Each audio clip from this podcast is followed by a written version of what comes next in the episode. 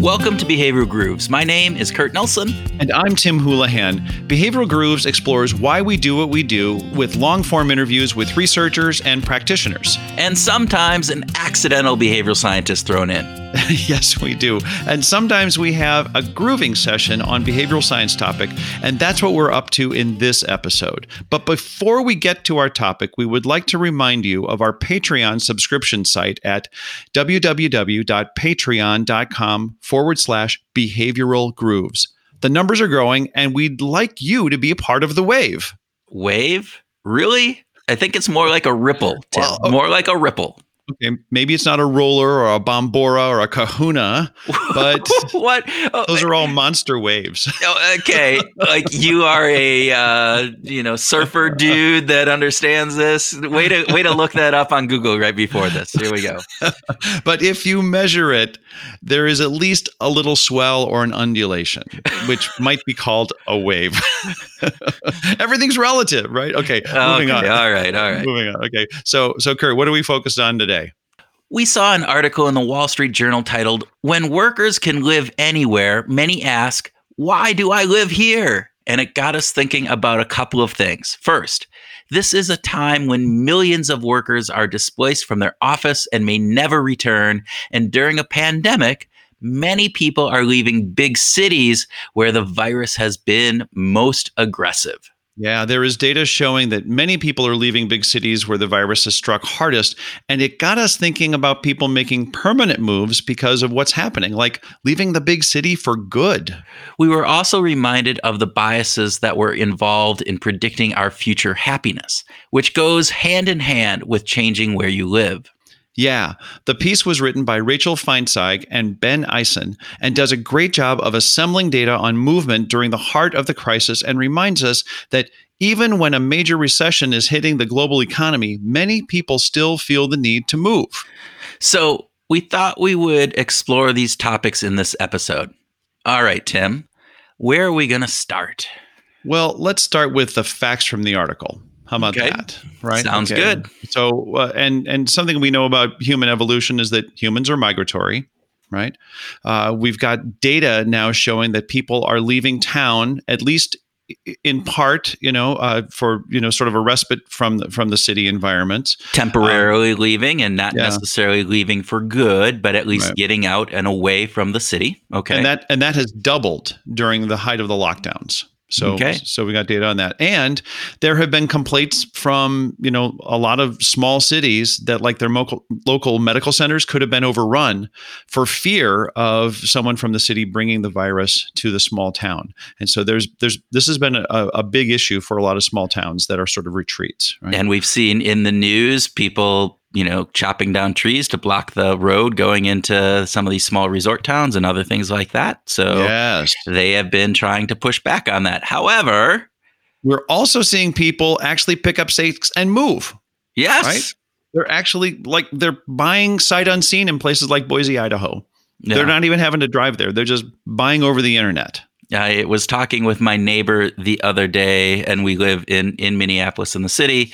And she had this was probably a few weeks ago now, kind of when the whole staying in place uh, craziness had just gotten, and she had gone and visited her sister who lives kind of out in the country, uh, and said it was the best half day. And she said there's a place next to her that's for sale, I, and I I've never thought about leaving the city, but I I thought about buying this place, yeah. and yeah. and she was really serious about it. And then we talked to her just the other day, and she said ah, that was a fast passing phase, but um, you okay. know I'm I'm here, I'm here, but but there is that reality, right? People have gone through staying at home in shelter places, feeling cooped up.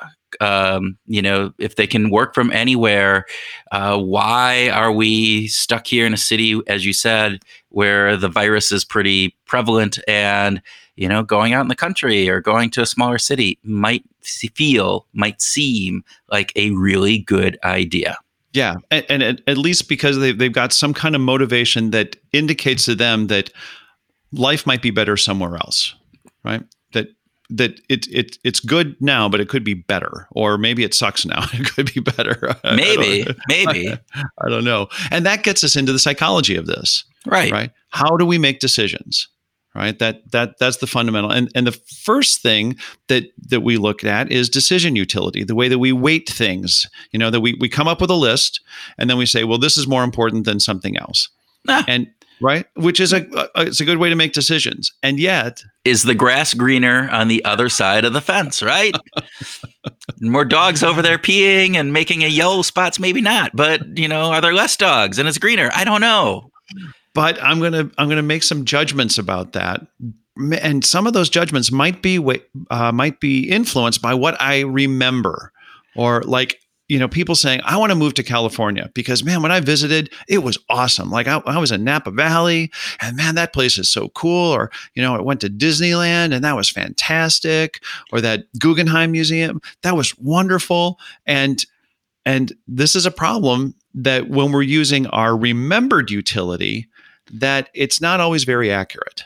Well, we've talked about memory and the malleability of memory over yeah. time. And as you said, the utility that we remember, uh, it goes back to you talk about running a marathon, right? And you talk about, well, in the midst of running a marathon at mile 19, if you ask, how is this? You're going to be not really great, right? It For sucks. most people, it sucks. But, you know, two days afterwards and a month after, even after that, that marathon was fantastic because you finished it, it's done, but you don't remember the moment of being in it. And I, I reference, you know, camping trips that we've done where it rained half the time, and you know, during the rain, it's being stuck in a tent. It really sucked, and mosquitoes and all that crap. But afterwards, it's like, whoa, that was awesome. well, even even though when you were there, it was miserable. even though when you're there, it was miserable, but you overcame it, right? And you survived, and thus it takes on a different memory part and a different utility yeah. within your brain, as you said. So if you're making your utility, your decision utility decisions based upon this memory of a time when you were in a place a the memory is malleable but also too you have to remember if you you're visiting a place for a short time on vacation you're in vacation mode which yeah. is a very different mode yeah. than living mode. And so to put that same thing, I mean, all the examples you brought up of like going to Napa and the Guggenheim and, and Disneyland, eh, you're not doing those day in and day out right. when you're living in a place, right? It's like, you, you only do that when visitors come and then you take them to those places um, yeah. to, to go visit. Well, and that brings us to the focusing illusion. You know, Danny Kahneman's work on the focusing illusion is is how you know we get caught up in focusing on something, and then we think that that really is the most important thing. And you know, the the classic study of talking to Californians and, and saying, "Well, what would it be like if you moved to Michigan?" And talking to people in Michigan and saying, "Well, what what do you think it'd be like to live in California?" And everybody in Michigan said, "Yeah, man, living in California would be great." Even even the Californians said, "Oh yeah, living in living in California is definitely better than living in Michigan." But when when you look at subjective well being, they're actually about the same. Yeah, what was it that I think Kahneman said? The the reason is that 99% of the stuff of life, relationships, work, home, recreation is the same no matter where you live. Yeah. Yeah. So so we get caught up in this. We, we get caught up in this. You know, the focusing illusion also doesn't that take into account that right now we are so scared about COVID and, and everything that goes around it that, that we're super focused, hyper focused in on that. And this idea of going off and living in a country where we can have miles of, of separation from other people is very desirable now. But that's now right? We don't necessarily change. Take, yeah, we don't necessarily take in account um, that hey, in two years, I probably won't be focused in on you know a virus. At least keep our fingers crossed. We won't be focused yeah. in on on the virus as such. Well, and this future aspect gets to kind of reminds us of Dan Gilbert, doesn't it? To, to oh my gosh. Yeah, Dan Gilbert talks about happiness and this this happiness fallacy that uh, if I only do this, that will make me happy. And we have a very poor track record of being able to predict yes. what is going to make us happy. Right. The idea that we are self aware enough to really understand the nuances and the elements that drive our happiness is a falsity. We we are not really good at that. So he's done lots of studies where asking people and then going back and looking at them 10 years later and you know, then they're saying, "Oh, if I only got up to eighty thousand dollars in salary, I will be super happy." And then they got to eighty thousand dollars, and then it was like, "Oh no, I need to be one hundred fifty thousand dollars to be really right. happy because that'll get me everything." And we tend to over focus on things like money, on the house that we have, on the car that we drive, and to a certain degree, moving probably takes some of that, the ideal, this this element that we have in our head of moving to some place. We get a brand new house. We get to live in, uh, you know, a, a wilderness or some other type of aspect that may not have as much actual utility uh, the economic type of utility that that we're we're talking, which is basically happiness, as the perceived utility that it would bring. Absolutely, and that reminds me of Dan Buettner's work when he he wrote recently about people living in Denmark, and uh, that the people in Denmark have the highest level of happiness of any country in the world, just just bar none, right? And yet they are taxed at like their marginal tax rate is seventy percent, seven zero percent, very very high and the weather there is not all that great. I mean, it's it's it's. I mean, we have good friends that live in Denmark. We visited there. We were there for about a week and a half, and um, you know, sunshine uh, wasn't every day, and it wasn't uh, beautiful, nice. Uh, California, Southern California weather. It it is a northern European, you know, kind of gloomy sometimes, cold in the winter, and you know, hot in the summer kind of place. So that that being said, you you bring up this idea that you know people in Denmark are much happier that they have this this peace and and what is it about that and i think one of the things that we uh, tend to not talk about. And this goes back to some of the Dan Gilbert stuff and various different pieces. But when you move, uh, you have to reestablish a whole new set of friends, a whole new set of people that you interact with day in and day out. And and for some people, they're going, "Oh, that's not a big deal," and maybe for some it isn't. But I think we we don't take into account the difficulty that that has and the the times that we just hey you know our our friend calls up and says hey let's go grab a beer or hey i got an extra ticket to the ball game. Let's go out. Those impromptu times because when you're forming new friendships those impromptu times are less likely to happen. And those impromptu times often are those things that bring us a lot of joy right? That yeah, hey, great! I'm, it's a Friday night. I didn't have anything planned. Let's go see the Timberwolves, right? Um, those are fantastic times. But if you don't have that set of friends who are close to you, you're less likely to have those and you have to work at building up those yeah. friendships. Now, people at different stages of their life, that may not be as big a deal. Different personalities may not be a big deal. But for many people, that could be a factor that isn't necessarily taken into account or how difficult it might be uh, to take that in account. So if someone says, "Well, I still want to move. I'm still mm-hmm. going to move." What tips can we offer them? How can we help them make good decisions about about making this this change in their life? And again, going back to the original statement evolutionary wise, humans are migratory. It happens all the time. People survive, you know, it's good. But how can we make the best decisions? Yeah, I think there's an aspect of making sure that you're moving for the right reasons, right? That again, you study the current environment and the current motivation that you have to move. So make sure that you're not overly focusing in on a aspect that is transitory, that is yeah. may not necessarily last more than a small point of time. And and really search that. Make sure that you're fully exploring what it is that you're moving for. Well, I was going to say, you know, I live in Minnesota. You live in Minnesota. I don't like living in Minnesota for the winters. I don't like the winters. I don't like shoveling snow. I don't like dealing with it.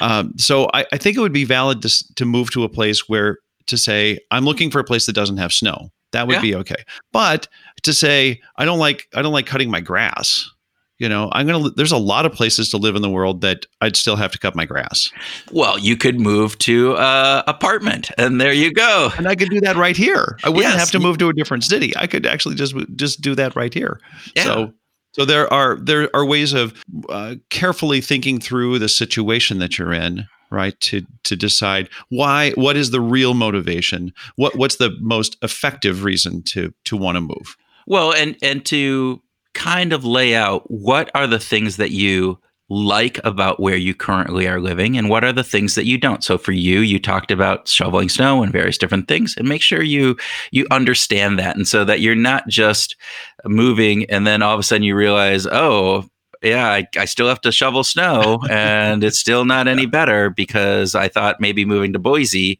would be better. But these are the things that really irked me about it.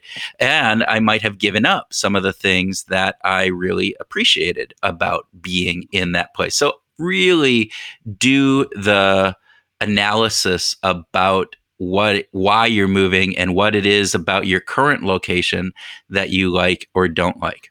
Yeah. What other tips, Tim?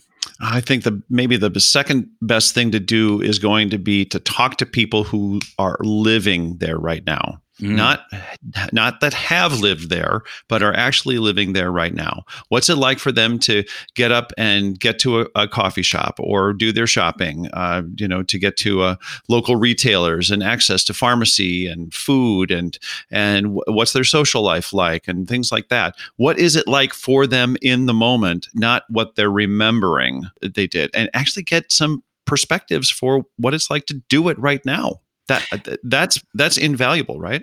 Right. And I think Dan Gilbert has done a lot of this work of like people trying to pick a profession and we make assumptions about what professions are like. And he said the best way of understanding that is just talk to somebody who's doing that profession right now and ask them about it because the ideas that have formed in our head about what something is like are biased because of our yeah. pre-held beliefs, you know, media and whatever else is going on out there. And it doesn't necessarily reflect the reality of what is going on in that location. So reach out figure out a way to find somebody in Boise, Idaho, or, or Santa Clara, California, or Minneapolis. If you're thinking of moving to Minneapolis, Minnesota, give Tim or me a call. We'll tell you. We'll we'll tell you all about it. Happy to. Happy yeah. to. Just don't call in January. you can call me. I'm a big snow guy. You can call me. Actually, call in January and get both of our opinions, and then you have to weigh that out. Okay, Kurt. What do you say we wrap this up? Sounds good, Tim.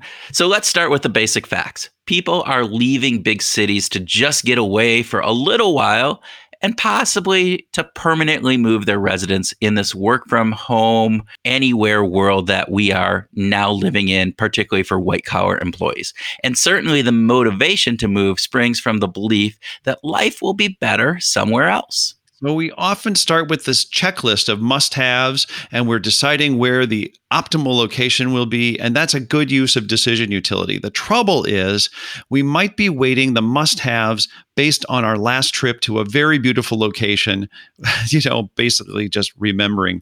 And we know the remembering utility is just not so accurate. Right. Our remembering utility is not paying attention to how accessible the coffee shops and the workout facilities are, or how much noise there is after dark in the touristy parts of town. We just remember that we had a really good time while we were visiting. Another problem comes from the focusing illusion, and that was demonstrated by Danny Kahneman when he discovered that people living in California didn't have as high a satisfaction level as people who lived in the Midwest thought they'd have if they'd moved to California. So even California's basically bought into the idea that they were happier, even though they weren't. Dan Gilbert put it this way whatever you think will make you happier in the future is untrue. This is mainly true because we do a really bad job of assessing what makes us happy right now. So how could you anticipate a future even as well if you can't anticipate you can't even figure out the the present, right? It's nearly impossible. Absolutely. And Dan Buettner reminded us that wealth and status, well, it's just not all it's cracked up to be. The people who live in Denmark are the happiest people on the face of the earth, and they have a 70% marginal tax rate. And not the best weather either. Yeah, you know. All right. So you're going to make the best decision if you're able to evaluate what works and what doesn't work for you in your current location and figure out what will or won't change by moving to the new location. And it's important if you're really, really serious about making the move, talk to people who already live there, who are living there right now. Ask them questions about their lifestyle, about these things that you have just looked at that are important to you. Ask them what it is to live in a in work there at this point in time. So let's end with some simple wisdom from one of our favorite researchers, George Loewenstein. Just keep this simple idea in mind. Over time, novelty wears off. So, with that, have a great week and keep on grooving.